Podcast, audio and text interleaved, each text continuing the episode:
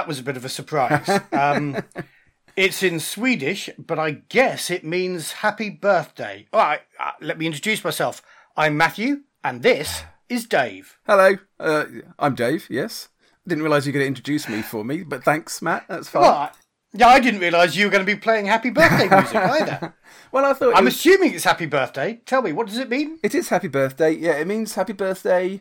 Hope you live to 100. And when you get to 100, you'll get put into a wheelbarrow and taken away, is basically what it means.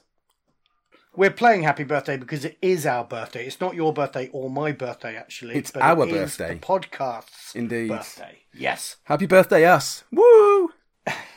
So a year ago... We lasted a year. This is our 19th episode of the main podcast, but we've done a whole bunch of actual plays as well. Almost as many actual play episodes I think we've done, or maybe even more than we've done main podcasts. I don't know. I haven't counted up.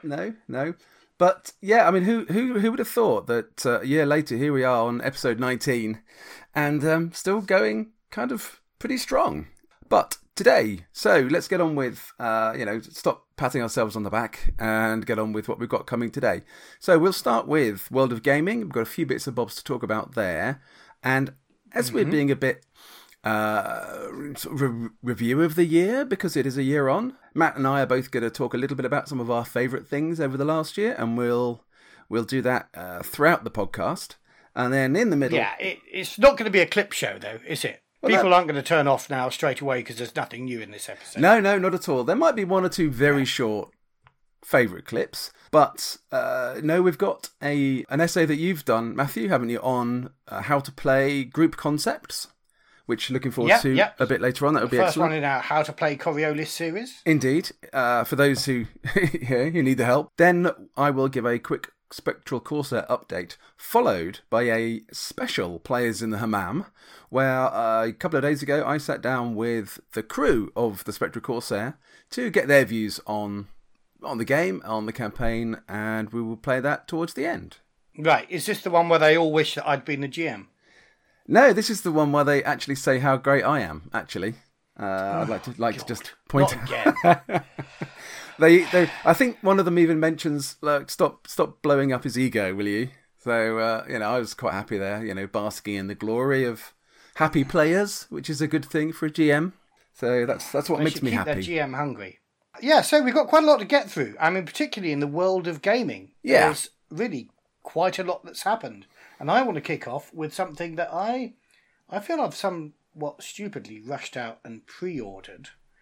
I say stupidly because I've never actually purchased any edition of this game before, but this edition has got me excited. And the game we're talking about is Vampire, which is now a Swedish game. It was written in America. It's still got loads of Americans involved, but it's published by White Wolf, and not just published by White Wolf.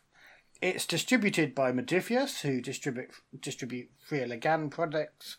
And it's graphically designed and laid out by Free League. Our friends at Free League. Indeed, absolutely. So I've done exactly the same. I've very foolishly, never having owned this game before, but having played it a bit, I've already pre-ordered it as well, which was, again, a bit of an impulse buy, which I don't think I'll regret. But I know very little about how version or edition 5 is going to actually run. So do you know much about the actual game mechanics or the rule system? Yeah, so there was, somewhat controversially, a playtest packet, an alpha, as it were, that came out probably about a year ago now, after a convention in Berlin. I think maybe just before or just around Gen Con. Right.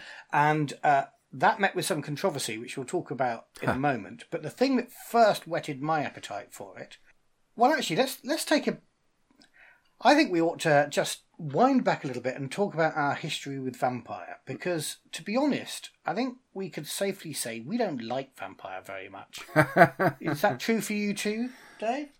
Well, my experience of Vampire is playing a red cap in the campaign that our friend Andy ran, and I really enjoyed the campaign. I thought it was really good. we didn't seem to go for very long, but it was quite, it was very eclectic in that we had a werewolf, we had a redcap, we had at least one vampire. So there's a wide range of supernatural things in it. So I think there was possibly too much variation in all of that stuff to really get the best out of the game.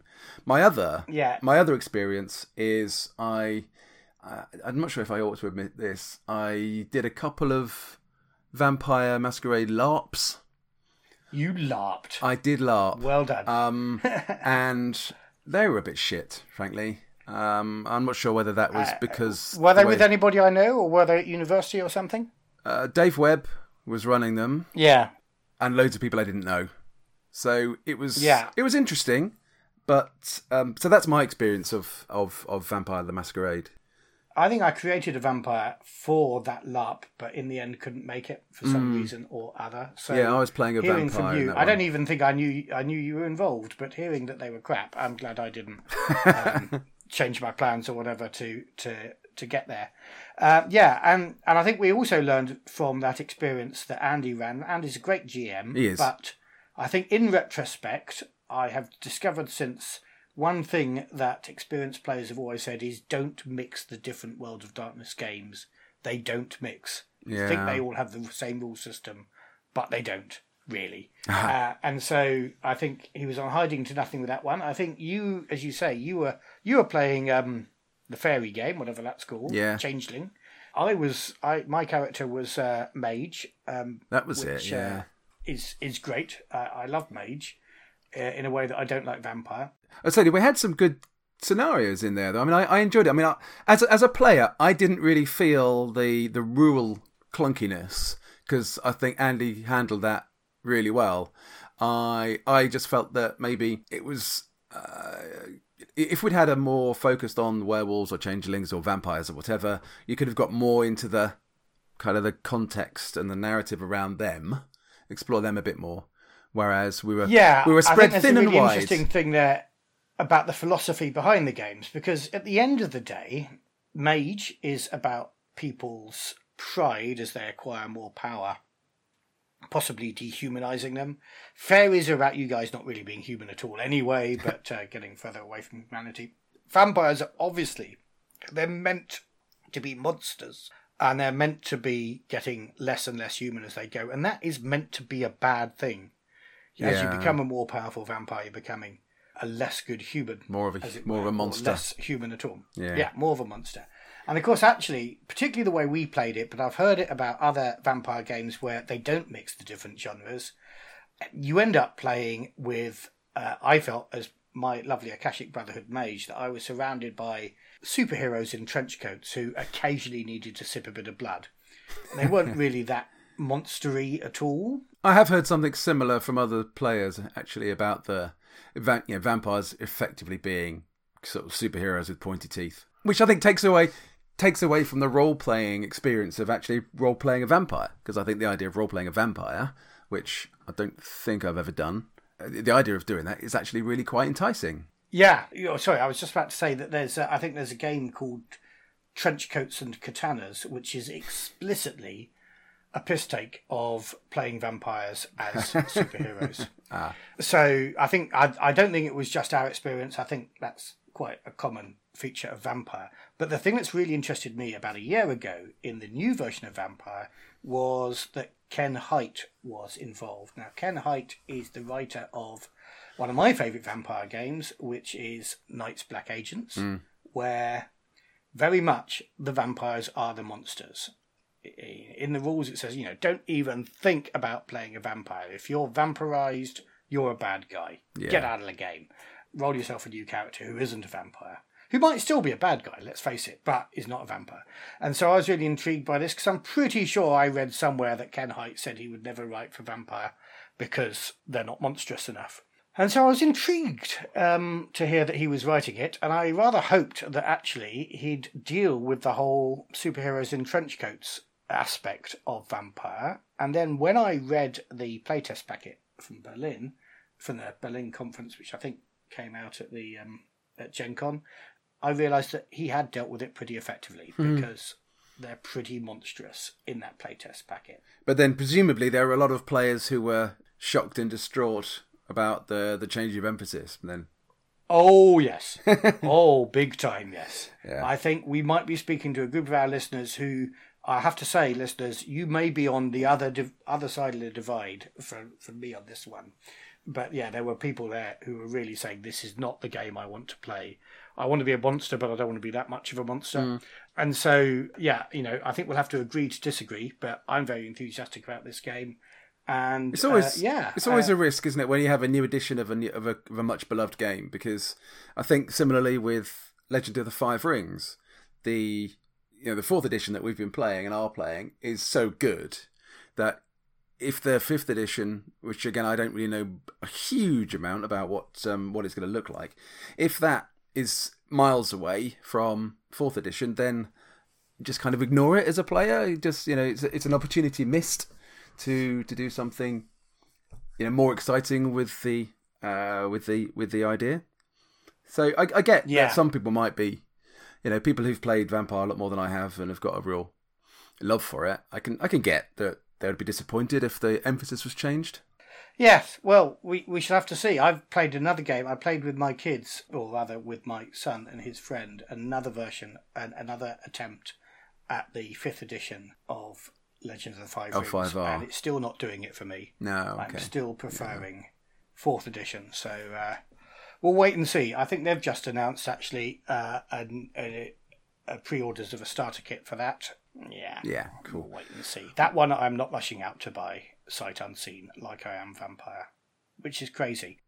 Well, in other news... Yeah, exactly. So the Järnringen Kickstarter for Yndaros, The Darkest Star, has now closed and finished with 958 backers, which I think is a bit of a record. So that's excellent news. I mean, on that theme, I just want to say a great big shout out and thanks to Doug Shute from Victory Condition Games and obviously Matthias Jonsson for having the opportunity to be with them a couple of weeks ago on Doug's interview. And I had a really great time. It was really nice to chat to those guys and a real pleasure to have been invited on. So thanks again, Doug, for that. And if listeners haven't seen Victory Condition Gaming, go onto YouTube, have a look. There's loads of content, loads of different interviews. There'll be something for everyone. So go and have a look. Cool. Yes, I listened to that afterwards. I couldn't be there to listen live because I was in a field camping with my boy at Scouts. But I listened to it afterwards, and that was a great little interview. That was really good.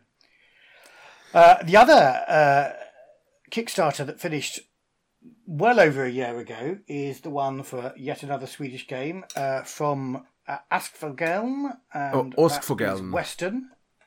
Sorry? Åskfågeln. Are you pronouncing it correctly? Yes. With your Swedish wife? Right, okay. So the rest of us, it's Åskfågeln. But anyway. To well English done. People who don't try to pronounce things in Swedish. Anyway, carry on. Yeah, so Western, they've been releasing quite a few updates to keep us all interested in the game on Kickstarter. And nothing is getting me any less excited than I was before about this game. There was a lovely thing, and I'm kind of still intrigued. They released a cover which I think they're not going to use for a supplement on Santa Fe and New Mexico, and that was a cover by Martin Grip of Simba Room and Coriolis Fran. And it looked lovely. I mean, all the art looks lovely. I don't want to criticise any of the other artists on Western, but the others were... if you like, mostly more photorealistic, and this was more in Martin Grip's style, which I really like, and that got me very excited. But yes, everything I read about Western in these updates is getting me really excited to play a game. Recently, with my group that meets midweek, we had a few episodes of Deadlands, the original, the non-Savage World, or the pre-Savage Worlds version of Deadlands, and by God, I hate that system. And frankly, I don't see any need for Westerns to have monsters in and other... I think there's potential for some great haunted house episodes and things like that, maybe, in a Western, but really, I want to deal with the cruelty of other men. Yeah, I think there's definitely scope in that setting for, you know, slightly more supernatural stuff.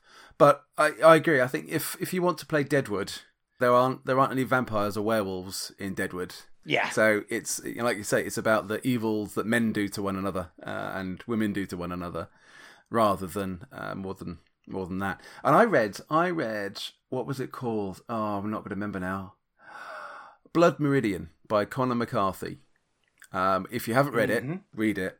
And that's an account of a fella who's down on the border with Mexico, hunting Indians at the time of the Western. And I think it's supposed to be gritty, and I think it's supposed to be realistic. And oh my God, that is a book that, and you got to watch some like funny kitten video afterwards just to stop yourself wanting to chuck yourself out of a window. It's just so depressing. Brilliantly written, but it's hard going. This is the same author that did The Road. Yes, absolutely, yeah. And yeah, okay. And yeah, he doesn't write books to give you a good time, does he? No. And the other one that was made into film with Javier Bardem, the No Country for Old Men. So he wrote that as well, yeah. So it's very, very hard reading, but yeah, it's an experience that it's worth doing because I've read them and it's great, but you do need to cheer yourself up afterwards. Yeah. Well, Western should be coming and landing on our doorsteps in the autumn, so I'm still really looking forward to that. Yeah, no, that's excellent. The other thing that's coming... Are you looking forward to anything? ...is Free League's Forbidden Lands. I think the delivery date of that is still going to be June or July. So we're actually... I think they may take a bit longer. Far away. I know they have said that they might take a bit longer, but I'm still thinking that actually we're in May now. So we're only weeks away rather than months, even if they are a bit delayed from their original schedule. And I'm really looking forward to getting my hands on that. I can't wait. Actually, it's going to be great to see that finally finished. But I just thought, I tell you what is coming up very soon, within the next week or so, is the beta version. So a pre-proofreading PDF version of the whole of both volumes of that rule set. So far we've had individual chapters or numbers of chapters, but this will be the whole thing, and there'll be lots of new information in there, I think, bits that we haven't seen before. Yeah. And effectively a properly playable game. I've already had a version. I did record it, but it wasn't good enough to share.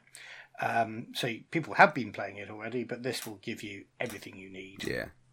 To run a game. Yeah, I like to wait to get the whole thing really, rather than sort of jump off early. I get that some people want to, but I'd rather get the whole package and then sort of do it properly from the start. Yeah, but I think, you know, what's interesting is I do think they've taken feedback on board over the alpha release that they have done. And so I think it'll all be a little bit better for the fact that they have released this and some people have played and discovered things. Yep, yeah, I agree. Cool. Right, I think we'd better move on. We spent quite a lot of time talking about World of Gaming today. So I think we can start looking a little bit into the review of the past year. And the first thing I wanted to do, if you'll indulge me, was give our listeners a little sense of, you know, the professionalism that goes behind the scenes for us producing podcasts, both the discussion ones and the actual play. And I've got a very short clip, which is we haven't put out before, which I think really gives the listeners a really great insight into how we go about business. Right, let's listen to that. I'm a bit trepidatious, but let's listen. Oh, well, what the hell? Jolly good, okay. Here we are on day... I thought you were going to clap first. That's good. Well, I'm not going to clap because I'm in the middle of two mics, am I? So it's better somebody up there. Okay, can you just do us five equal, like, standard claps? Five? Yeah.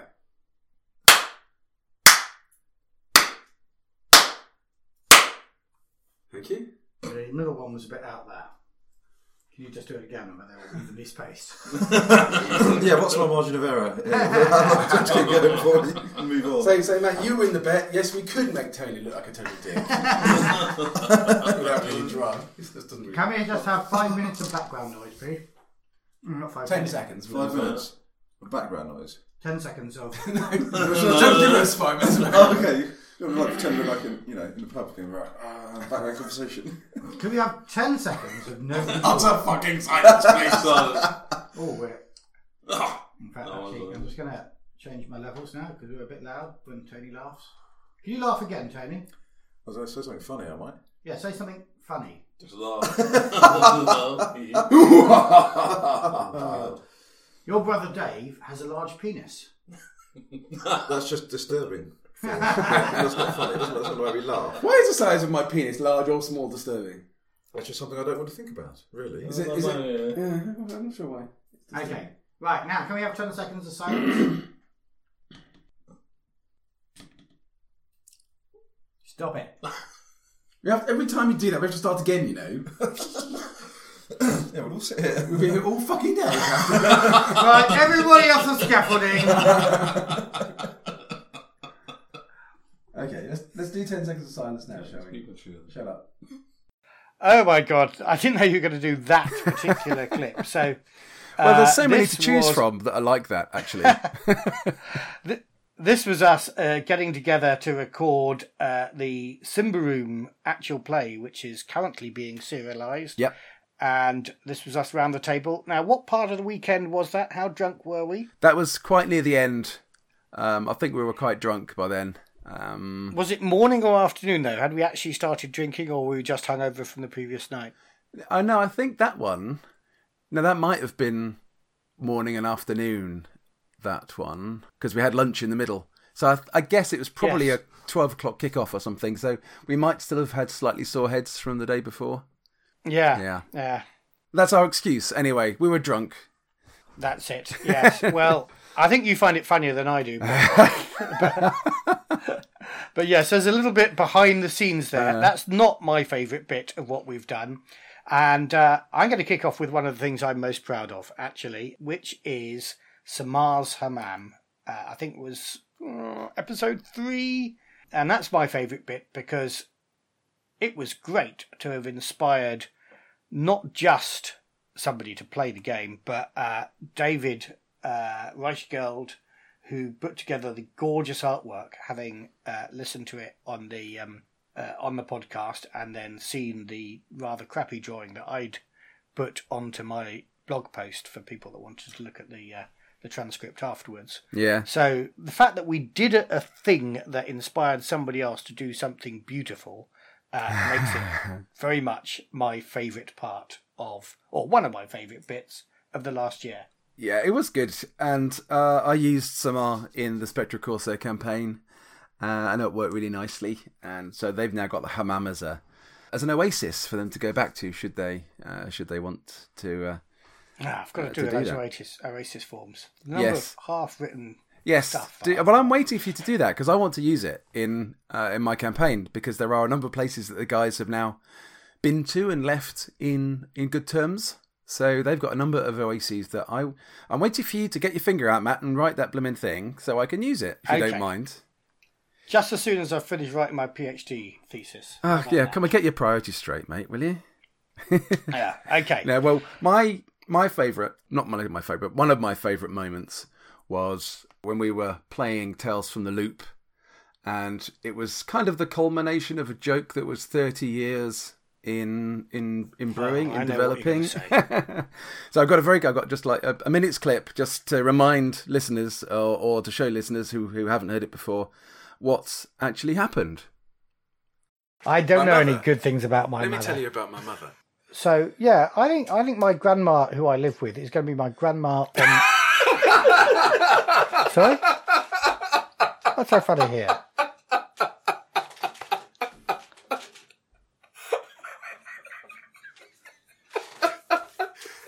What do I say? It's with whom I live, not who I live with. There's a Not the Line O'Clock News sketch where it's going through all this stuff.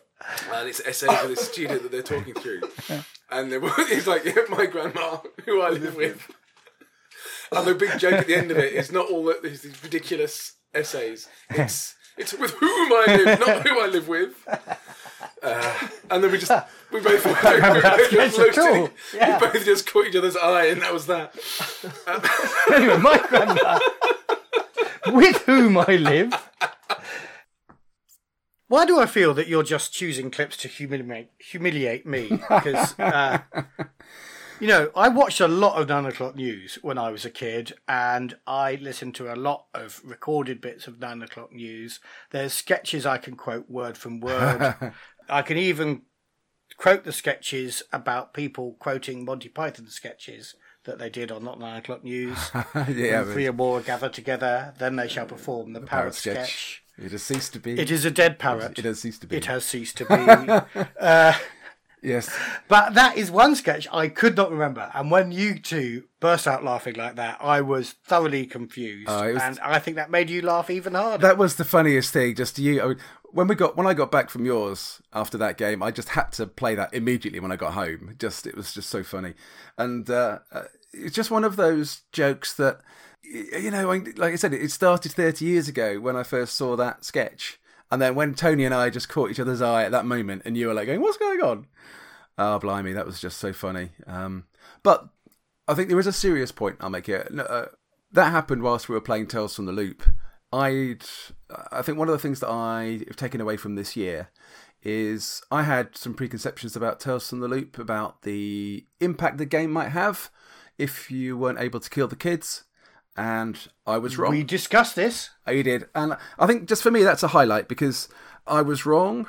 And the game itself has such powerful elements of success and failure. And as players, I think you felt that tangible sense of risk and threat, even though you weren't going to get killed. And the game itself would be far worse and have far less impact if it wasn't for that very fact. So, mea culpa me, but that was a really good eye-opening moment. So this is you admitting you're wrong. We are recording this, aren't we? Yes, I'm just checking. I do admit that I'm wrong occasionally when I'm wrong, but it just happens so rarely that, you know. Well, and this is, but also implicitly, you're admitting that I'm right, because I remember us on this very podcast some episodes ago, I can't remember when, saying that the fact you couldn't kill kids was probably a good thing, and you were trying to prove me wrong. So, great. Yeah, I'm quite happy to admit that on the rare occasion when I'm wrong and you're right, then you know that's fine. You were right on this occasion. I was. Well done. I remember you even being reluctant to run this game. I can't remember exactly how we ended up recording that, but we decided to run it partly because of other things happening. I think Andy wasn't able to make a regular session or something like that. It was your idea for me to run it. You took a little bit of persuading to run it, but you did run it, and now you want to run the rest. Indeed, and I'm very disappointed that a week and a bit from now, we might not be able to run it because you've got some blooming royal party to go to. Well, there you go. I'm not going to Buckingham Palace. So you and your highfalutin contacts, you know, rubbing shoulders with the royals, mate. I mean, it's just outrageous. Anyway, it's a local celebration. Anyway, so I think we'll say a little bit more a bit later on about some of our other favourite moments throughout from the year. But we actually have a proper bit of Coriolis content to talk about, and I want to invite you, Matthew, to talk a bit about your how to play segment around group concepts in Coriolis. Yeah. Well, just to introduce it a little bit, we're going to try this. We hope we've got a whole bunch of new listeners this year, what with the many international versions of Coriolis that have been produced in different parts of Europe. And also, of course, hopefully some new listeners from the recent Kickstarter for the Emissary Lost campaign. So, and maybe hopefully from Victory Condition Gaming as well, with a bit of luck as well. And from Victory Condition Gaming, from Doug there. So, go Doug! If you haven't had a chance to play Coriolis yet, we thought it might be fun to talk about, you know, how some of the rules works. And to begin with, I thought it'd be interesting to focus on a thing that is, you can't really have relatively unique. A thing is unique or not. But this, I think, is the only game where I've seen this idea that you build your group before you build your characters. So let's listen to me talking about group concepts. A few weeks ago, listener Lupex raised an interesting question on Fria Legan's forum. Lupex's group were about to start a campaign with three pre-published scenarios. The one in the core book, The Statuette of Tsar, Dark Flowers from the Quick Start rules, and the standalone adventure, The Dying Ship. One of their questions was, are there any group concepts that wouldn't work with these scenarios? The group concept may well be a new concept to players coming from most other games. Back in the day, you'd create your D&D chaotic evil drow, and everyone else would bring their lawful good paladins to the table, and the dungeon master would say, "You all meet in a tavern." Things have got better since then. Systems encourage players to create their own characters together, and some, like Fate, and the latest edition of Unknown Armies, for example, also encourage the players to create the world of their game in a session zero. Coriolis doesn't go that far, and let's face it, part of the appeal of the game is the world itself, or worlds, I should say, the Third Horizon. It's a rich setting, with a legacy of detail built up by previous editions of the game in Swedish. At the same time, it's a setting rich in possibilities. Just the other night, a fellow gamer, Tom, expressed an interest in playing a campaign based around Zalosian Inquisitors, which sounded to another member of the group like the Warhammer 40k game Dark Heresy. At the same time, my group are playing bounty hunters. Others are playing Firefly-style criminals and traders, and I'm sure somewhere out there somebody is playing a touring rock band. This is what lies behind the group concepts rule. It helps players decide from among the infinite stories available in the Third Horizon what style of game they are going to play. There are 5 group concepts in the game: agents, mercenaries, free traders, pilgrims, and explorers. But these names aren't that important. The description of each group concept includes 3 other names that you could apply that might be closer to what you all want to play. So, free traders could instead be bulk haulers, smugglers, or couriers, for example. And you don't even need to limit yourself to those names. When my players chose to be bounty hunters, the agents concept, which in the book could also be judicators, assassins, or detectives, was the obvious one to choose. So, as I said earlier, the group concept is a way for the group to negotiate and agree upon the style of game that they want to play, and I think it's a useful tool for GMs when they're deciding how to frame an adventure.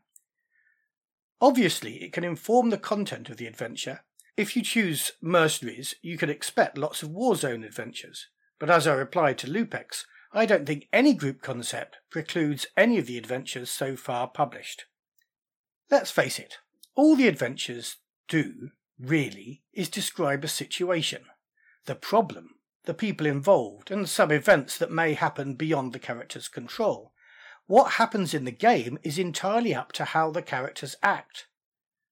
What the group concept does is suggest to the GM the tone the players are looking for, and a prediction as to how they might deal with the situation. So, as a thought experiment, I decided to imagine how I would GM one of the pre-published adventures for each group concept.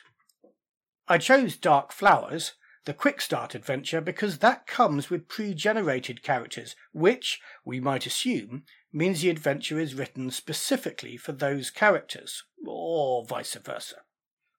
I guess the first question is, what sort of group concept do the pre-generated characters share? They are portrayed as free traders, taking a diversion from a simple job in the Dabaran system to earn a quick buck. But the archaeologist ship's captain suggests that they might actually be explorers. This is confirmed by the group talent they share. They are truth seekers. So let's start with those 2 concepts. As it's written, free traders are the easiest to adapt it to. Being a quick start adventure, it starts in media res, the contracting already done, but if you were a GM slotting it into an existing campaign, you might well take the same route the adventure does, sending them a message while they are en route to a more boring trade mission. With the Firefly role-playing game, I always had great fun thinking of weird cargoes that needed transport. Bees, for example. Alternatively, you could start them off from a local spaceport with a contact giving them details of the rediscovery of a new foodstuff. The first crew to get it to Dabaran would be so rich they never had to work again, but another ship, the Shamsa, is already on its way. Explorers, on the other hand, might get sent to Dabaran from further away. The Foundation, looking through historic archives, has discovered something interesting, references to a pre-Zenithian science mission. The first come appear to have forgotten it, or speak of it only as a legend. Even though the first come science could never match Zenithian expertise, they may have stumbled onto something the Foundation can make use of. Whether or not the Foundation reveal that they've already sent another ship to the station and have not heard from them depends upon the whims of the GM. Mercenaries might be briefed in a very particular way. It's a search and retrieval mission. The danger is implicit. Perhaps it's a mission to rescue the crew of the Shamsa. Perhaps it's to recover a technology that may help your side in whatever local conflict your unit are involved in. Either way, they go in armed and wary because they are professionals, not idiots. The clients or commanding officer is efficient and speaks in clipped tones, very matter-of-fact, and the briefing may include maps and other decades-old intel. If they are pilgrims, the client or contact is more obviously spiritual. He sells the quest as an opportunity to fulfill a prophecy, to do the work of the icons and bring mana to the people. The growth might indeed feel like Eden at first, a promised fruitful land. But is it corrupted, rotten at the core? Of course, if they are Zalosian, it's probably heretical. They may have been instructed to bring a sample back for the Order's Black Library, but ensure that the rest is destroyed. Agents might come into the adventure knowing the least of all the concepts. Perhaps they are charged with investigating the mystery of the Shamsa. What happened? Whose fault was it? Or maybe they're simply tracking down one of its crew. Whichever it is, their adventure will revolve more around the discovery and interpretation of clues before they even get to the station. So you can see that each group concept works like the lens on an SLR camera, or for our younger listeners, an Instagram filter. It changes the feel without necessarily changing the facts of the adventure. A great example is the Alien movies. The facts of each story are pretty much the same. Aliens that bleed acid want to eat you. But each film has a different tone because a different group concept is used. In Coriolis terms, free traders in Alien. Okay, not free so much. They're a corporate crew. So maybe bulk haulers is a better way of describing them. Mercenaries in Aliens. Again, not actually mercenaries, but state-sponsored colonial marines, what the Coriolis rulebook calls a tactical team. And pilgrims in the third one. Okay, they aren't actually going anywhere, it being a prison planet and all. So not really pilgrims, but you get my point. Actually, that's another point, this time for players. When choosing your concept, don't simply choose the name. Read about each concept first. Think about what each one means for your style of play. Your final choice may surprise you. Good discussion, Matt. I did initially twig on the fact that your players are talking about wanting to be Zalosian Inquisitors. So do you mean that they want to play Witch Smellers from the Covenstead on Phocas? Well, maybe. I haven't given them that option yet, because actually it's only one player that's expressed that. Right, okay. This came out, we were planning on playing in a couple of weeks' time a one-shot of Feng Shui, and then as two of us walked back to the station from the shop where we game, the game shop in Aldershot, we got talking about Coriolis, and this idea formed, which we've just started to share with the other players, but we haven't had a proper discussion yet. So, maybe a witch smeller is what he wants to be. Cool. And in which case, I'll have to direct him to that episode. He is a listener, but I don't think he's listened to every episode, and we have to see what the others want. But no, really interesting discussion about the group concept. So I think other games or player groups do this informally. So, I mean, if you look about the games that we play, for example, Simba Room, okay, you haven't got a group concept, but you've got what the group concept gives you, which is a common objective, some common principles, things that bind your group, things that binds the world together. I sound like Obi-Wan Kenobi. And similarly with Pendragon, you've got characters that have all got something similar. But I think the real power of the group concept sort of came out really clearly for me when I was working on the Trade in the Horizon discussion, because I was saying that, you know, if you want to play free traders, don't just take the title of, we're traders, hurrah. Take a bit of time and effort to really dig into what your background is. And that's what the group concept does, I think, you know, really, really well. Yeah, I think key thing is almost...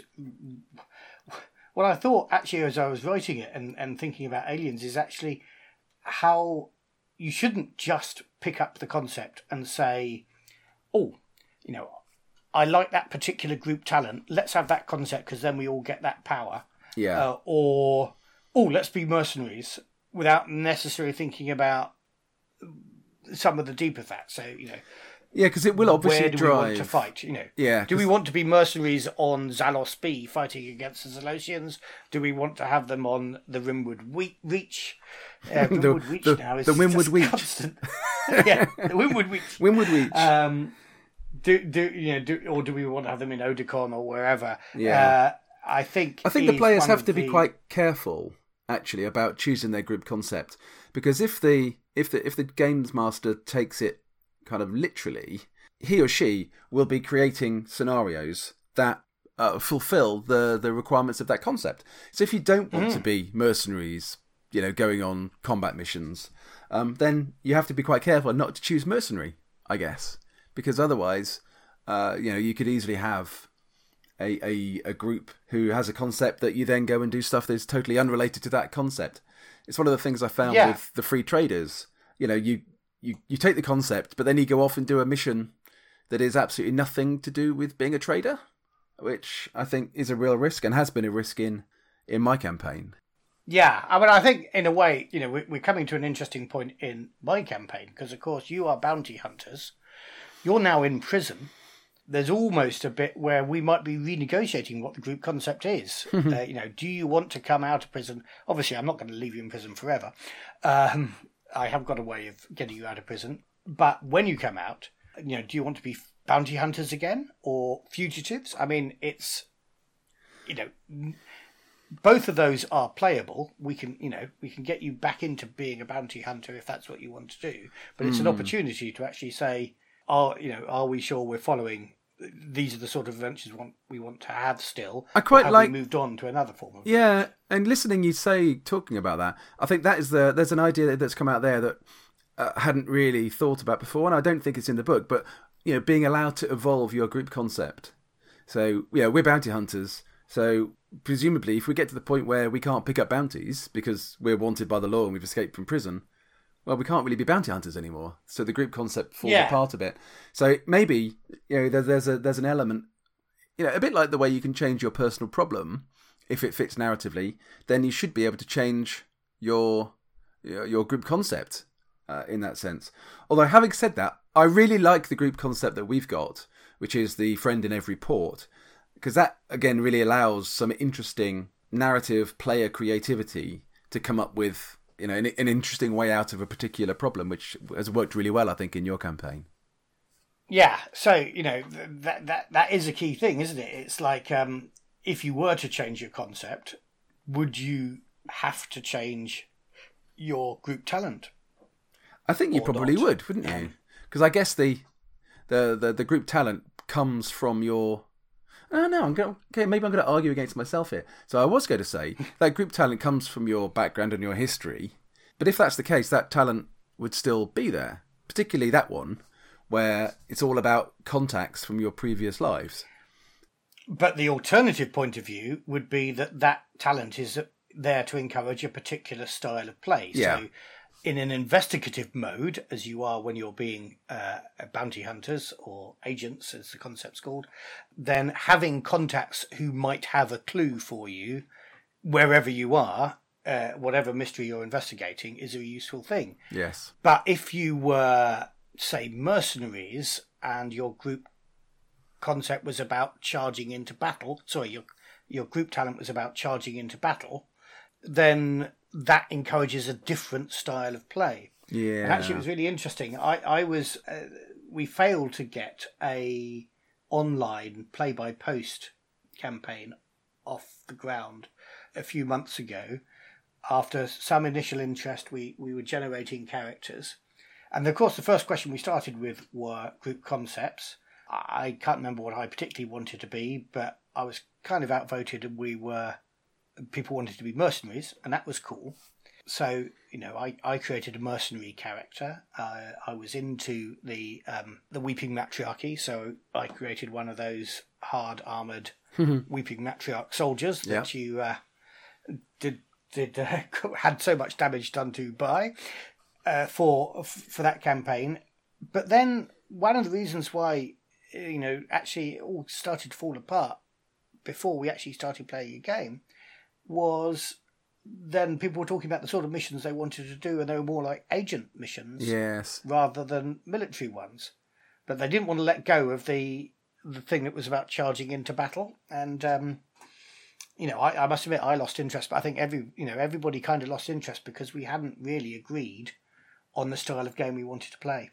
No, I think the question of whether the group talent should change or not would probably have to be decided by the group and the GM at that time, and depending on how the kind of the narrative direction would take you, that would be whether you decide to take it or not. So thinking about, if we then, let's say, we became mercenaries rather than bounty hunters, we suddenly get the ability to run into combat more effectively? I'm not sure that feels really... sensible. Really sensible. And we suddenly lose all these contacts that we had as bounty hunters. That doesn't seem really sensible either. But there might be things in there that would be more sensible. So there might be something, I haven't got the book open at the moment, but there could be something, let's say, if you were a pilgrim, that gives you a group talent that is much more pilgrim-based or revering the icons-based, then that might be a really sensible thing to take if you were going to change. You know, that might be the sort of option you'd choose for. Yeah. You choose for your group, I should say, you know, because of your character's interest in the Nazarene sacrifice. Yeah. You know, maybe you do come out of prison and go on a more spiritual exploration than the workaday job you've had of tracking down fugitives. I wonder how that would play with Andy, though. I think that might mean that either Salem or I think, as you say, it's going to be a thing that's going to be discussed by the whole group, hasn't it? But that could be the possibility. You know, that I think it more likely than you saying, let's become mercenaries and suddenly work out how to do covering fire. If we become pilgrims, there may be something that's more appropriate to that new style of play that we are all of us choosing to do because we feel that's narratively right. Yeah. Interesting. There isn't a group... concept of fugitive. There is obviously the character concept of fugitive, but not group. So you could make one and then have talents there that are about staying under the radar or avoiding the attention of the authorities. I think it sort of fits within the pilgrim talent, actually, or the pilgrim group concept. You've got the Mercy of the Icons group talent. I've opened up the book to the right page now. Right. So you've got that. That's the only one that really, I think, really would apply in our particular circumstance. Yeah. But no, that's interesting. I think there's one reflection I was just also going to make around, based on my campaign. So my group are obviously traders.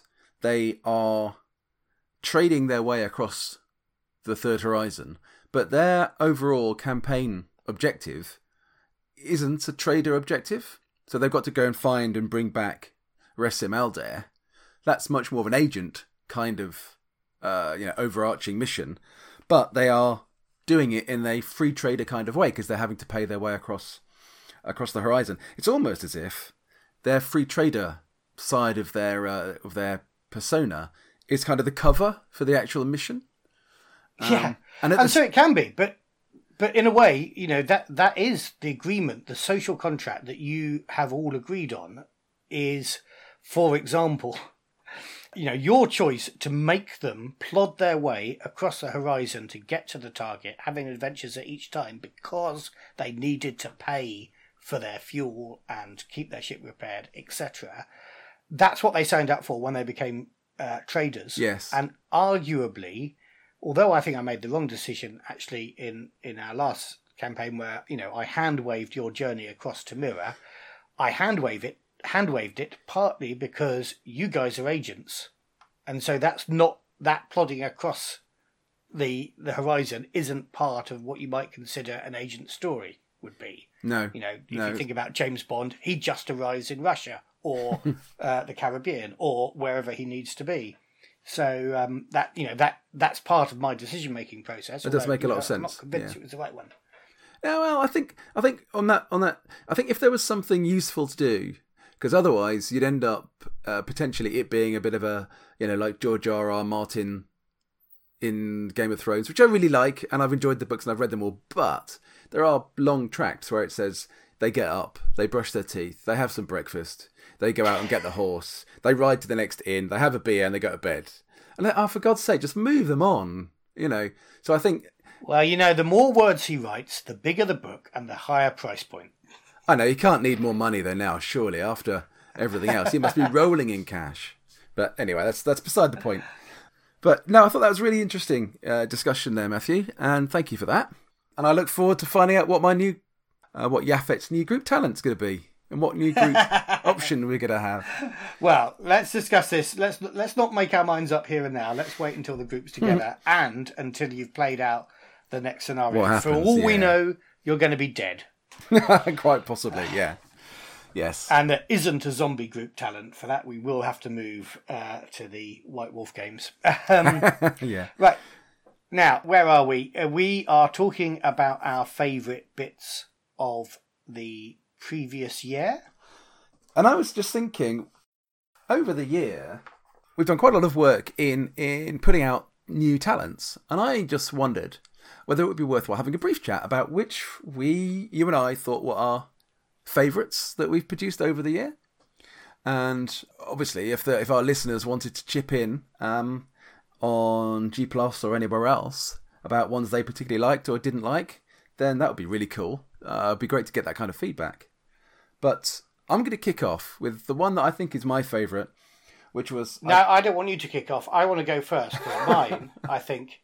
Let me go with mine, because it's a great idea. I like this idea. But I honestly, for the most part, can't choose a favourite talent of the year, because although we've written a lot of them, we haven't actually played most of them. That's true. So by default, my favourite talent of the year is the only one that a player has taken up and we have used in combat, and that is Andy Gibbs's hardened epidermis talent. Well, and Tony, because he's using that talent as well for his humanite in Spectral Corsair. Of course, yeah. So that's now been tested in two different campaigns, hasn't it? Yeah. So that's definitely my favourite. I mean, you might have some thoughts that you want to explore more, but I'm putting that to the wall. I think that's a really fair thing to say. None of them have been played. I think my favourite one was just possibly my favourite for a couple of reasons. One, the way it appeared, the way the idea came to mind, and two, the fact that although I haven't taken it yet, I will take it with Yafet when I get the chance, when he's not lying in a hospital, a prison hospital somewhere. And that was, This is my ship, there are many like it, but this one is mine. And the idea for that came up in the first actual play bottle scenario that we recorded when we were in Portal Space on board Mukafar.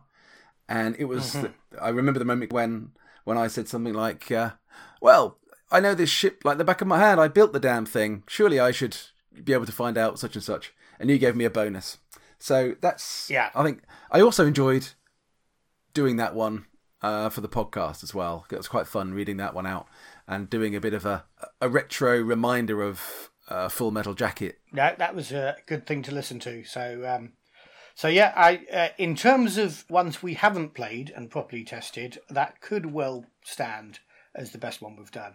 Of course, everything we've done has come out of play in some way, whether it's an idea that somebody's had or an idea that we've had but didn't explore in play. But yeah, the real challenge is actually getting to getting to take them up. You know, that's one you know you want. Yeah. But you've spent your experience points on other stuff, and frankly, we just don't play enough.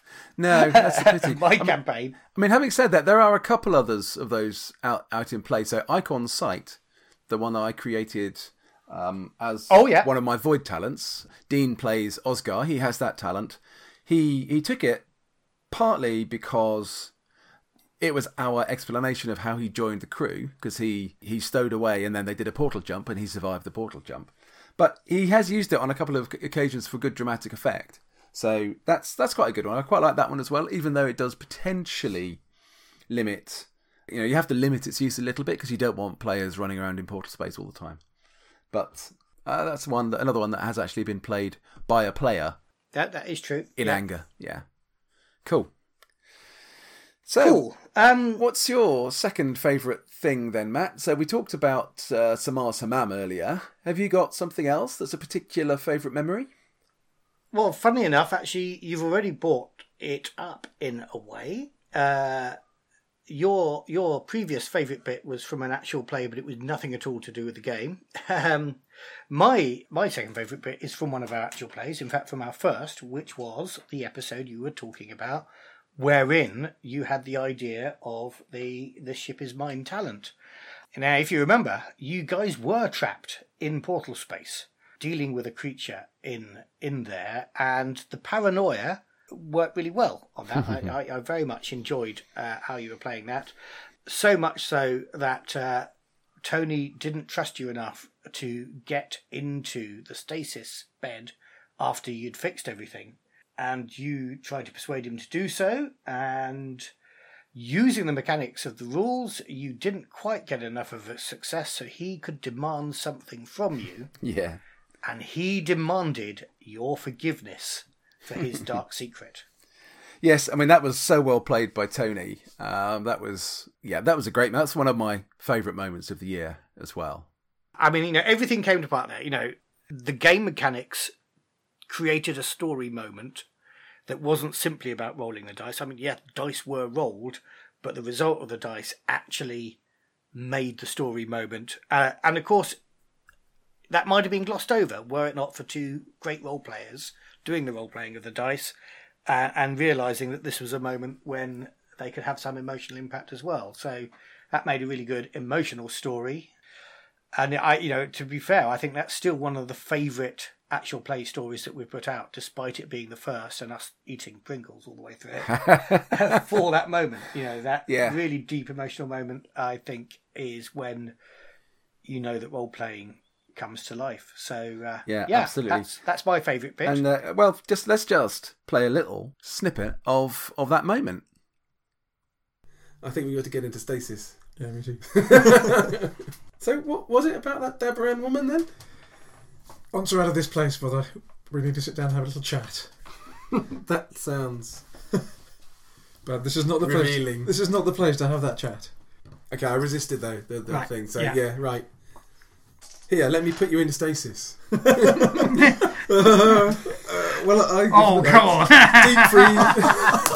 You're with. Is he putting you into stasis? Or is he putting you down? Wits, just wits, yeah? We need to determine we're going to have a fight. Oh. So, what are you doing? What are you touching that paddle for, rather? What are you doing with that? Again, you don't trust him to put you... I'm putting you to sleep, brother, don't worry. No, you don't want him to put you to sleep. You can put yourself to sleep. Yeah, I can, it's automated. I know enough to... It's fine, I'll do it myself. We need to... He ought to go in first. We need to redefine this, reprogram it to the jump because of the errors. Well, it doesn't matter. If we stay in a bit longer than normal, that's fine. It doesn't matter. That's fine. I can do it. It's fine. I need to do it so it's safe. Because if it goes wrong, you should go first. If it goes wrong, then you might wake up early again, and you don't want that. No, you might have to wake up late, isn't it? Because it's going to be. Can I try a manipulation on him? You can. Try and convince him.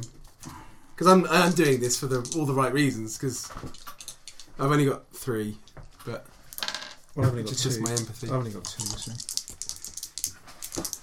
This might anger you, I seem to remember. So both of you roll your dice. Three sixes. 3 6s. 1 6. It's all right. Just okay. It's okay. Okay. No, okay. I trust you. Not the voice in my head. This is about persuasion rather than manipulation. You can ask him something. It was only a 2. Your opponent must make a choice. Either do as you want or attack you physically right now. If she agrees, she can demand something of you in return. So you can demand something of Yaphet in return. Even though I beat him so comprehensively. Yeah, he got 1. You got 3, so you only got 2, which is limited success. Or you can punch me, or you can just go along with it. Oh, I can say, okay, I'll go in, but when we come out at the other end, promise me, when I explain what's been happening, you won't think ill of me. That's really cool. Nicely played. Of course, you're my brother. Why would I ever think badly of you? Anyway, it's Stasis then. Nicely played. That was good. That's nice. That's good. Yeah, that still has the... It still has that emotional power. Even listening to that little bit, I think, still works for me. It was a great gaming moment. It really was. Yeah. Another great moment, I think, for this year. Well, I have to mention our 36 hours in Sweden back in November. That was clearly an enormous highlight. Probably, the highlight of the year for me. So here we are. Podcasting now. This is our anniversary podcast. It's a year. Never having podcasted before. Never having really pushed myself or ourselves so far into the gaming community. Because obviously you put out these kind of things, and you might be rubbish, you might be useless, you might just get people ignoring you or worse, telling you how shit you are. And so to have landed so well. And then I've got such a fabulous welcome from both the Free League and the Järnringen guys in Sweden. It's almost like kind of a real introduction into the industry a little bit. And it just felt really good. And we had such a great time. Only we've thanked the guys from Sweden enough times already. But it was a pivotal moment, I think, for me in really thinking there is something we can add here. And there are people who... think we've got something worth listening to, opinions that are worth saying out loud. So just again, it was a fabulous, fabulous trip. I'm going to put out a little kind of little nudge, a little suggestion here. So I think I'd always hoped that we would go back again, maybe, within the year. So we haven't made any plans. I haven't spoken to the guys at all about it yet. But a few weeks ago or a bit longer ago on G+, Ricard and I had a very brief conversation where he was asking how my work on sort of professionalising the production of my thing scenario. Tango 82, you mean? Tango 82. Yeah. How that was going. That's the one without the IP attached. It is. Well, indeed, yes. When I said the thing, I meant I was struggling. Not the thing. It was the thing. What thing was that? The thing, what you had written. Yeah. Tango 82. And I sort of just cheekily suggested, we'll come over and play it when it's done. And he went, brilliant. So I don't know if he meant it. I don't know if we can entice Nils, Costa, obviously Ricard, Matthias, Martin, anybody else. But there's an offer there for me to come over and run the game with the guys and maybe record it for the podcast. Just if they're interested, let us know. You know how to find us. I would be delighted to do that. That'd be great. Yeah, I agree with everything you've said, actually. The fact that we've been so warmly welcomed into the community. I mean, it's partly, I think, what the community is all about. It is. We all share an interest. And so I think we are all generally very welcoming to each other. But, I keep an eye on our figures. We're just nudging according to FeedBurner. I don't know how it calculates this, to be honest, but we're just nudging 400 subscribers. And frankly, the idea that there are 400 people out there who want to regularly listen to us rabbit on a game that, let's face it, is the niche of a niche of a niche of a game is really special. It is. And these people are from all around the world. In the last episode, I made a crack about our new German listeners, but of course, as was rightly pointed out on a comment on my blog, we've had German listeners at least since episode 3, and the idea that there were all these people all around the world listening to what we're interested in talking about, and then that the actual game creators, who are brilliantly, it turns out, people like us as well, who just got off their asses and created games, and they're so welcoming. Yeah, you're right. That's a real special treat. Yeah.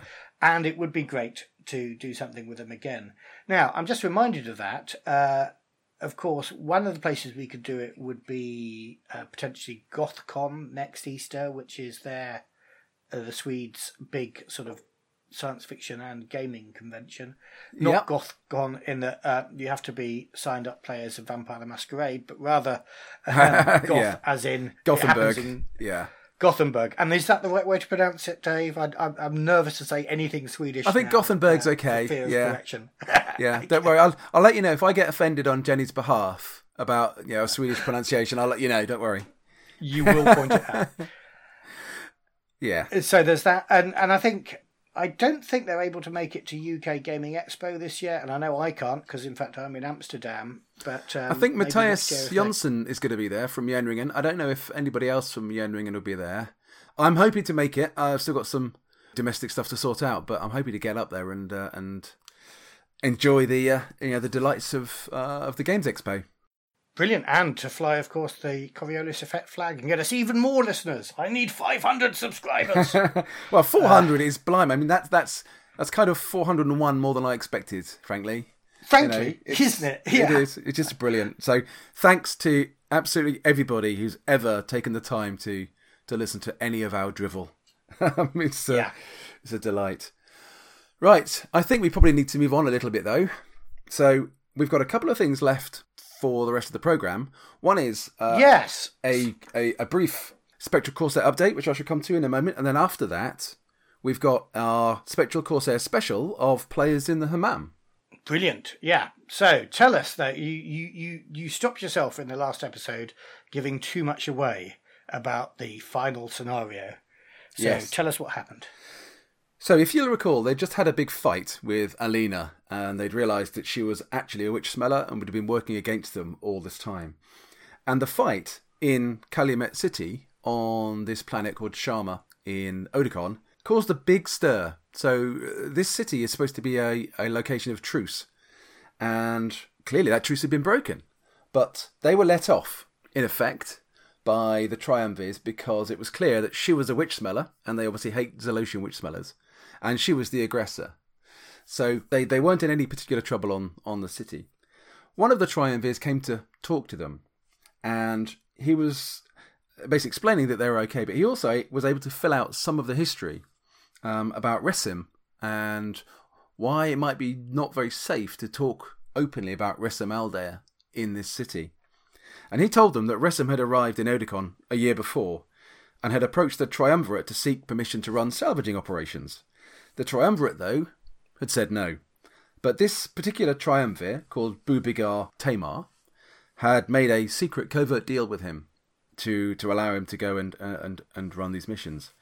The other Triumvirs learned of this, and they chased him down, sent a detachment to stop him, and he was found near the Ash Belt, in orbit around Odicon's binary black hole, called Rayeb, and they left him there for dead.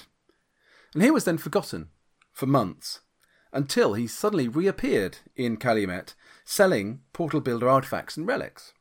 The Triumvirs clearly couldn't let Resim operate unchallenged, because they'd spread the story of Resim's defeat and his death as a warning against others who might want to go and loot the system without their permission. But they couldn't kill him on Sharma because of the truce, so again they sent a detachment after him as he departed the planet, but this time the detachment sent to kill him never ever returned. So with this information, Hanbal and the crew still decided to go with Abdelakar, who was Resim's man, to go and meet Resim. So they took this, but they didn't really seem to worry about it too much. Nonetheless, they went with Abdelakar, being taken to a base deep inside an asteroid in the Ash Belt, with the Corsair safely tucked up in the hangar bay of a Class 5 salvaging ship that they were being escorted upon. Now, this part of the scenario, they had quite a lot of clues, which should possibly have set some bells, some alarms ringing. So Canfasar, which is this ship, this salvage ship, the design was similar to ships of the Second Horizon at the time of the Portal Wars. The crew on the ship that they got to see, because they were kept in a very small area of the ship, were badly scarred and wounded, and obviously were very badly treated by the officers. And then as they were approaching the asteroid, they could see a portal, one that was totally unknown, never seen before, orbiting along with the asteroid in the Ash Belt. And they asked Abdelakar about this, and he told them that he and Resim were working to try and understand the portal and to revitalise it. So again, they didn't really... They sort of shrugged their shoulders and went, okay, let's go and see Resim. So they were taken inside this asteroid. Resim's base was deep inside this asteroid. And they were taken down to meet him. And when they finally met him, after having all these journeys, all this trouble, all this travel, they finally met him. And he was a cyborg.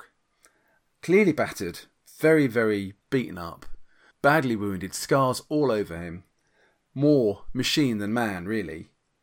And they presented Chikoba to him. And... to their surprise, Resim said, "That cat isn't mine." He said, "It's my daughter's, and its presence here, I can only interpret to be a threat from Jubal, through you against me. So you're threatening my daughter."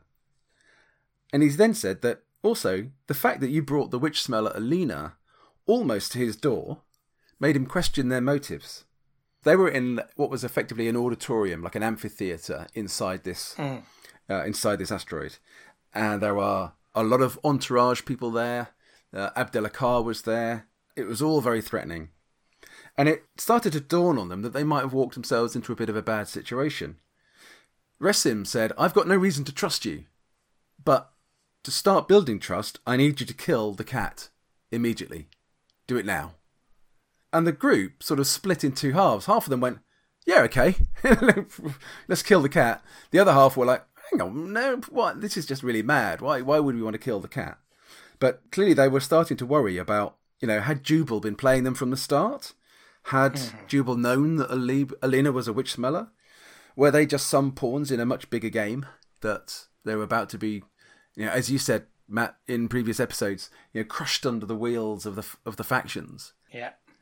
Abdelakar also had seen that Resim had changed a lot since he'd been away, was shocked by the transformation. And obviously Hanbal and the crew were his friends. They'd saved his life in Calumet City. So he felt that a pathetic death in this place wasn't for them. That wasn't acceptable. And so quite quickly, the crew decided, all right, we want to get out of here. And it started to become a bit of a fight. They all focused on Resim. And Resim was hit very badly quite early on.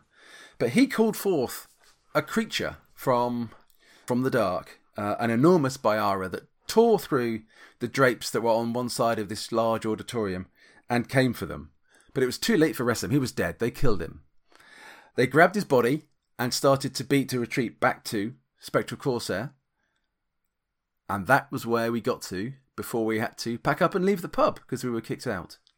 And that's where we'll pick up on next Wednesday to see how they get out of this particular problem. I thought this was going to be the last session of the campaign. It was supposed to be. It was supposed to be because I'd planned largely the whole scenario to be that end encounter, but we took a lot longer getting from the planet to the asteroid than I'd anticipated, and I could probably have, as you say, hand-waved some of that a little bit, but I didn't. They wanted to explore the ship, so they did a bit of covert scouting on board the ship, which took up quite a bit of time. So we ended up running out of time. But next week will definitely be the ending of this part of the campaign. But I was surprised that they didn't pick up any of the clues. They just seemed to shrug their shoulders at everything I was saying about Resim being a bad guy, about the ship itself being a Second Horizon design, finding a portal that they were trying to reopen. Come on, guys, think about it. No.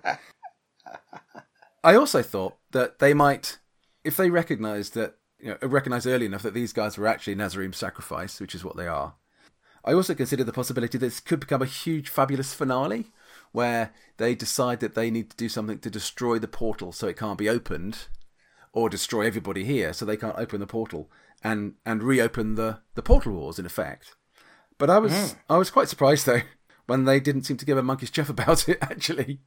And even Morgan, who played Ajit, who's an assassin, said, well, actually, I don't mind it. I'm quite keen on the idea because, you know, war is good for business. So, okay, never mind. They're not going to do some kind of heroic finale. Risking their lives, risking their ship to save the horizon. They're just going to try and save themselves and run, which is what they're doing. So, well, we'll wait and see. They might listen to this podcast. I get no sense that they will. Then realise what they hadn't realised before, and then turn the ship around and drive it into the portal to... Possibly. Well, they've got to I don't know. They've got to get back to the ship first, so they're still on the base, basically, having just left that amphitheatre. That's where we had to leave it. Well, yeah, exciting. There's a cliffhanger. So definitely a cliffhanger. Shall we listen to what they think of the campaign so far? Yeah, I was really keen to get the guys as a group to talk about not just the campaign but the Coriolis as a whole, and had the chance to early this week. Welcome to a very special anniversary edition of Players in the Hammam. Regular listeners will know that I've been running a Coriolis campaign for the last year or so, the so-called Spectral Corsair campaign, and it's covered about 15 scenarios, traveled 8 systems, led to 1 character death so far, and almost the culmination of the first campaign story arc. But I'm delighted to be here with the crew, or most of the crew, of the Spectral Corsair. Hi, guys. Hello. Hi. Our listeners today already know Tony a little bit, but we have 3 new players in the Hammam today. And I'll just like to invite you all to say hi briefly and introduce yourself and your character in the campaign. So, Pete. Hi, I'm Pete. I play Carter. It's great. I really enjoy the game. It's the first game of Coriolis, so really enjoying it. And Carter's if he has a problem, he'll just shoot it. That fairly well sums him up. Yeah. He loves his cybernetics. He does. Oh yeah, he's a cybernetics addict too. It's okay. That's what he loves. Attachments. Yeah. Connor. Hi, I'm Connor. I was Leo Valdez until he died. May you rest in peace. Yeah. Having been dumped out. That's my fault. It is totally your fault. Having been dumped out the airlock. Anyway, and now I am Norsa the Nakatra, legionary warrior. Yeah, I am Osgar, a human knight, and I was taking part in the war and probably caused the captain's death. Did cause the captain's death? Probably. I did not fire the trigger. That's enough conscience. Yeah. So that you've got a big contributory factor in the death. Maybe. I'm Tony. My character's Hanbal, first come hating humanite, who's now taken over the role as captain of the ship following the sad, untimely death of much loved Captain Valdez. Just to point out, we did shoot him at the airlock. Having I didn't get an official burial. Or, yeah, that was only after. You know, it was a captain's burial. Yeah, that's fine. You're meant to put me out, you know, in a shroud and then like. Nah, burning and stuff, incinerator, and then you burn the ash out. Naked captain, having had all his possessions and his cyber. Yeah, you're not just meant to toss a naked guy out the airlock. I'm pretty sure you weren't naked, were you? I mean, we took most of his stuff. Pretty naked. Oh, he's pretty lucky we didn't put him in the reactor. To be fair, didn't we? That would have probably been more unlucky for you guys. Did we steal his legs? You did take his legs. Yeah, he stole my leg. Whoops. So anyway, welcome guys. It's great to have you here. The listeners are beginning to get a sense of what I've had to put up with over the last year or so. We're not apologising. No, I know you're not. I know. So what's been the high point of the campaign so far? Captain's death. And same answer for low point for Connor, I guess. I would probably put that as a low point, yeah. Well, to be honest, no. He died honourably, sort of. He got shot in the heart. He got betrayed, yes, but hardly. It wasn't... No, I mean... It's not betrayal if you don't pull the trigger, right? I mean... That's betrayal. Isn't just shooting someone in the back. Literally, it could be stabbing. It's shooting in the back metaphorically. More widely than that, couldn't it? To include your actions in this matter. And so, what were your actions, Dean? Remind us. I let out everyone that they were going to sell, and then they kind of shot them afterwards. Yeah, we were going to. So we had a bunch of fugitives on board that we were going to sell to some bounty hunters who were tracking him. But because this... You had a legitimate warrant for the bounty, yes. Yeah, and because you're so empathetic and you can resist the warp travel stuff... It's space. Yeah. I know we're sitting around the table here about to play Star Trek, but let's not mix up genres, shall we? My mistake. You can resist portal space, mine insanery, and so you just instantly let them out, told them that we were going to sell them all off, so then upon waking up we had guns pointing at us. Well, I tried to negotiate our way, we weren't actually going to sell you, so then we got in a big fight with the other guys, and you died in the first shot. Just so. They did not film you on the plan. Did we know? Are you sure? I was outside. I was in the toilet when you did this. Now, I think your plan was to sell them to the bounty hunters, though, wasn't it? Yeah, that was our plan. Yeah, that was definitely the plan. We were saying we will sell them to the bounty hunters. It keeps us safe because we don't have to fight anyone. They're in stasis, so they're not going to fight us. We get paid. Yeah, that's like the perfect job. But no. So, Pete, for you, what was your high point? Or has been your high point so far?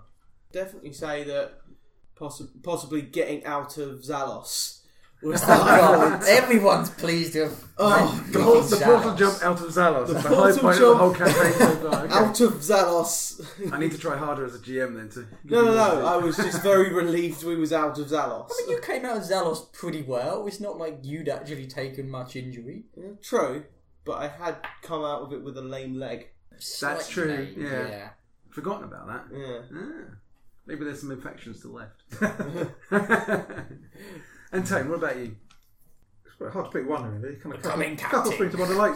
Feel free to say there's so many I can't choose. There are so many. That is true. I did enjoy when Alina, when we thought she was, a goodie, had basically handed herself in to save us, and we went to rescue her. She was about to be sent through the portal awake. Yep. That whole episode was quite good fun. Felt there was genuine threat in what we were doing, and the kind of last minute sending out the crybabies to go through the portal to kind of distract away from the portal while we kind of snuck through the portal to distract them. It was all quite. It was an interesting one. I did quite enjoy Paul's reaction at the end of that, which was, "All right, let's put the Spectral Corsair's transponder back on the ship." Oh, the one that they've just been chasing over there. Oh yeah, that one. And the kind of end of it last week or whatever the last scenario was, when we realised that Alina was not really... didn't really have the same aims as we did. And that everything we've been kind of working towards throughout the entire campaign was not what we thought it was. You should have realised that when she tried to sleep with you. He was asleep with, half of our crew. Well, pretty good looking for her. Someone who's in desperate need of company, I guess. So that's quite good, because I think the clues probably were there, but I hadn't really quite twigged until that scenario that, even though we never really necessarily understood what Alina's motivations were, the fact that she handed herself in to save us, I guess, helped us trust her. But hadn't really worked out that there was she was working to her own agenda that didn't actually kind of match up with ours at all at that point. I remember when we first met her, and people were trying to hit on her, and Dave was like, "Oh, you need 10 successes or something," and then later on she's just doing it willingly. So she just needed some persuasion. She needed a bit of loving. So what are your impressions of the game then? What are you? Because this is the first time. I mean, I know Tone's playing in Matthew's campaign with, as well as I am, but for everybody, it's pretty much the first time we've ever run the game. So thoughts and impressions? I mean, I really like it. I've not played a lot of different role-playing games. The one we played before was Mutant, which is a lot... It's made by the same people, isn't it? By Free League, yeah. And I like that. Yeah, that one, you were just such a pain in the arse, just going off to do your own thing the whole time. And everyone says, we're going this way, goes, well, I'm going that way. I mean, I was right to want to go the other way in the end, was I not? Well, that always worked out. Well, every time, did it? I think you did get yourself in some trouble. Yeah. But on certain occasions, I seem to remember. Although you were the one at the end saying, let's not go to this place with the robots. Let's not go here. Yeah. Let's not get on this plane and as it's flying away. And everyone else went, yeah, it'll be fine. End of the game. That's the end of the campaign. That was very disappointing. I did like the spot in YouTube where I did grow the extra arms midway in combat. So I could just shoot and load my crossbow in the same turn. But no, this is... I like the theme of it. It's very different from a lot of other... sci-fi universe, I guess, with the portal travel everywhere rather than warp or light speed, etc. Yeah, and this got a very easterly sort of theme. Is that sort of Arabian Nights and Firefly combined? Yeah, and it's I like all the systems in it. It's really fun, and it's always risk with criticals, which is nicer than some other role-playing games where... We have learned that fighting can be very, very dangerous, haven't we? Yeah. Not only in this campaign, but in my one as well, when my character should have been dead. But I got so grumpy about it, Matt let me off. Though there was a perfectly good reason for it afterwards, I'd like to point out. Yeah. Any other sort of impressions? It worked out after the event, wasn't it? A little bit, yeah. Any other impressions, Dean? Any thoughts about the game? Because you run a lot of D&D, don't you, now? So how does this compare? D&D is, in my respect, I actually base a lot of my D&D off Coriolis, kind of, in a story kind of aspect, rather than go through dungeons and do it as a dungeon crawler. Instead, I really love that it's a story-driven game rather than anything else. So story is so important for me. I love getting immersed into the story, and I love being able to make my players see what I want to show them. I want them to be able to experience the world through their own eyes. I want them to know what's in the world and what dangers could face them. I want them to feel terror as they face some sort of big beast which they have never seen before. Is that what you feel in Coriolis? Every damn day. But it's called My Crew. Well, you were a latecomer, weren't you, to the campaign, to the group, and as a Zalosian freedom fighter, effectively, weren't you, on Zalos B? Yes. You didn't necessarily fit in. Well, you weren't part of the... You literally stowed away on our ship. Yeah, playing poker with ghosts. That was quite a good way of introducing him to the to the game, but it didn't help for group cohesion, I suppose. But you haven't killed him yet, so... Yeah. We should have. Yeah. I was sort of tempted after the betrayal of the flag. I mean, they had an execution vote. You don't get much closer. I've forgotten about it. What was the score? What was the 3-2 to not execute. It doesn't get closer than that, does it? So are there any aspects of the game that you feel are particularly strong? Or anything you don't like about it? I prefer the dice system in this game to Dungeons and Dragons and so on. I feel it's more... There's more risk to it, but at the same time there's also more chance of you getting a success as well. Mm. So I'm a big fan of the dice mechanic in Coriolis, yeah. Even though, how many times have we rolled the dice and gone, oh, bloody hell, not again! Eight dice and no successes. What's our record for no successes? 74, right? 74 dice. 74 now. 74, Morgan had 64, didn't he? Morgan got absolutely abysmal one time. Yeah. He got 74, I think. 74 dice without 6. Might be 64, my bad. I think it was 64. But, I mean, I still really like D&D style rolling as well. I can see the perks of both. I really do like the D6 method. It allows for greater... varying results, but it feels sometimes it's even more luck based in some ways in actually getting that good roll, because only one result on a dice actually matters. But it does one of the things I like about this, it gives a variation of possible results. So with D&D, you're on a D20, it's more or less succeed or fail, it's very binary, whereas if you're rolling 10 D6s, there's a range of successes you could get. You get none at all, which happens more often than you feels like it should. But you can get, you know, a range of successes from just succeeding to succeeding really well. Yeah. So well, I don't know. Have you played the what's it? Fantasy Flight's Star Wars role playing ones, Edge of the Empire and Age of Rebellion, etc. I've got Age of Empire. I've never played it. We played one very brief campaign of it, not even properly, but that's got a very. The dice in that have there's successes and then there's advantage and then there's failures and threat and they. So succeeding, you can succeed in action but have a bunch of threat, which means you succeed but something negative happens. It's a bit like, or you can fail something and have advantage, which means you don't do what you were trying to do, but maybe something else comes up, or you get further advantage at some later point. It's a bit like the gumshoe thing that we did online with Matt, the Firefly, where you can succeed, but you then can succeed with a complication. We played one very brief bit of Firefly role playing game or something. Time back, didn't we? Which had similar things. I don't know if you did. No, but I really like that the dice mechanic in Coriolis. Although I do think that there's probably more I could do as a GM or GMs could do to encourage the players to do more, be more imaginative with their successes. Because we found in the fights that we have, because their fights are so dangerous, you go straight for the crit. You get the chance to crit somebody, crit them, get them out of the fight if you can. Which is entirely understandable, but actually, I think maybe some of the real cleverness of the system is when players are encouraged to use their imagination to do things that are a bit more, maybe movie-like or a bit more dramatic. But then, when you're there and your crews have been killed, you want to put the bad guy down, don't you? More often than not. Yeah, but then that works really well. I mean, the scenario you mentioned, Tim, where Alina was killed.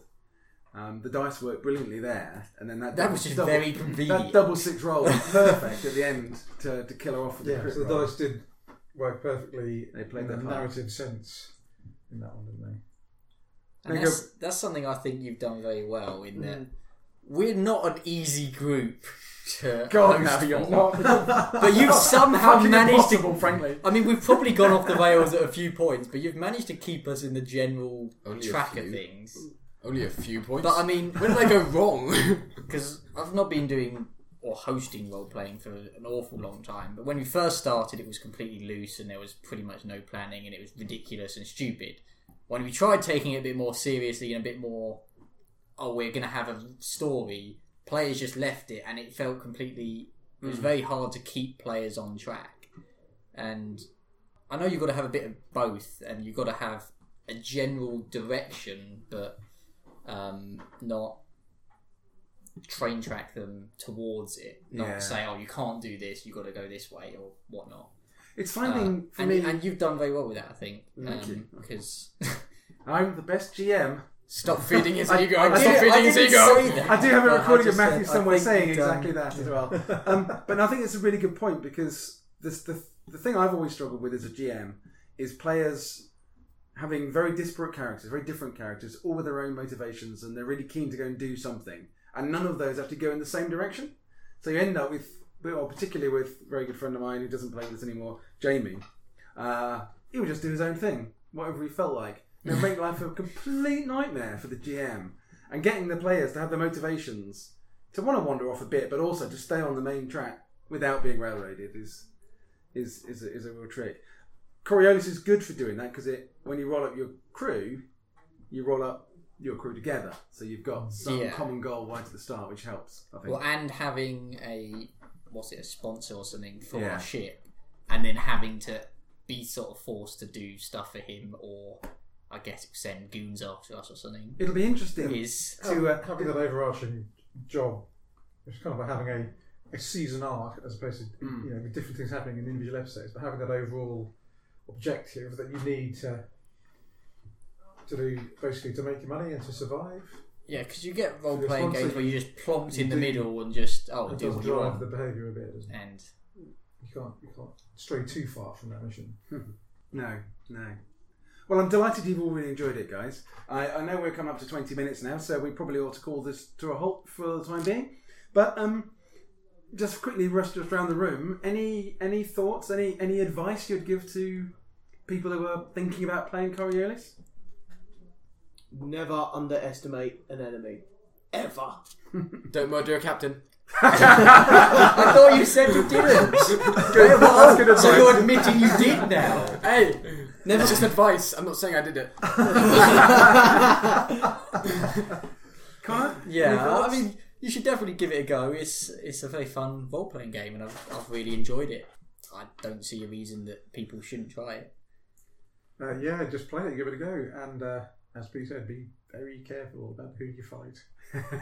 Yeah, even this measliest of enemies, if they roll well, can. There's even just some random NPC you've just gone to kill because you've had a scenario where you haven't killed anyone and you want to have a quick fight before you finish can shoot you in the head and kill you. Yes. Or very nearly shoot you in the head and kill you. Yes. Until you salt enough to have the gems turn it around the other way. Yes. On that note, thanks very much, guys. Let's play some Star Trek. Yeah. Yay. Well, it's really interesting to hear all the voices of the people that I've been hearing about for so many episodes. And some of them I know, obviously, but there's some new voices to me there. It's rather tiresome to hear that they think you're a good GM. I could live without that. I'm just building up a body of evidence, you know. Right. Shall we move on? But yeah, I'd just like to say thanks very much to the guys for participating in the hammam, and hopefully we'll do it again soon. But yes, let's move on. I think this is going to be a long episode. We've been talking a lot, but there is just one more thing to do for the month of May. Yes. Our podcasting friends at Lawful Stupid have come up with an idea which they're calling Min-Max Mankind. And they've challenged as many of their fellow tabletop RPG podcasters to participate in this project. And it's a very simple thing. Mm-hmm. All we have to do is give some money to charity. Now, it's an interesting way that they work out how to give money to charity. What they say is we roll a D20. We add to it 10% of our Patreon takings, and then we donate that to the charity of our choice. Now, of course, we don't have any Patreon takings. We don't have any Patreon takings. In fact, to be honest, I spend a bit on the hosting of the site. It cost me £16 or $16, and I don't think the idea is taking 1.6 off what we roll on a D20, because knowing our luck, we'll only roll a one. So let's just roll a D20 and see where we go. But what charity should we donate to? Well, I think something that's both relevant to you and I think the MS Society would be a good one. Yeah. We both know people who have got multiple sclerosis, so that sounds like a really good idea. Do you want to roll the dice? So I've got one of my lovely shiny red Star Trek Adventures D20s, which I shall roll. And I was going to suggest that... seeing these dice are lovely, but they're really expensive. But they're lovely. What we should do is roll a d20 and then add the cost of the dice to what we are going to pledge. And I think the dice is probably costs about a £5 each, maybe a bit less. But should we say a £5? Yeah, I seem to remember getting a discount on the dice pack, but it wasn't much of a discount. I realise I spent quite a lot of money on the dice. It's a lovely dice. The pack does come with, 5 or 6 dice. So let's say a £5. Let's add a £5 to it. Right, and I'm going to roll the dice now. This is obviously exciting stuff for a podcast, but here we go. Yeah, very visual. Well, that is a 13. 13 plus 5, £18. Excellent. That's not bad, is it? It's better than nothing. We'll do that. Excellent. And we'll send that to the MS Society. And that brings this podcast to a close. That brings this year to a close. And this year, yeah. Here's an interesting... Do we start the next podcast with Season 2 or something? I think that's a good idea. I think that's a really good idea. Yeah. Yeah, we'll think about that. Let's do that thing. The next episode will be episode 1 of Season 2. Volume 2, Season 2, or whatever we're going to call it. Yeah. So it's a great jumping on point. Tell all your friends. Yeah. And I will have my 500 subscribers. We will. Let's keep going. Yeah. Okay, there's a plan. That's the only plan we've got for the next episode. In the meantime, we just, as recording, we've released... Part 2 of the Tale of a Lonesome Changeling. and there's at least two more episodes of that to go. So they'll probably hit your pod listening device before our next episode. Yep. That episode will have some content in it that is yet to be devised. Yes, indeed. So it's a great big thank you to all our listeners and a great big goodbye from me. And it's goodbye from me. And may the icons bless your adventures. Indeed.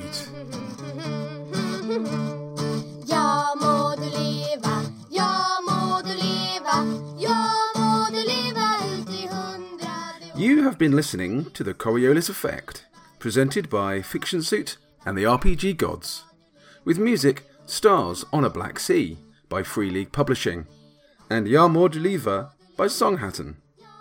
Imagery from NASA and the Hubble Space Telescope, brought to you by Wikimedia Commons. Typeface is Code by Font Fabric.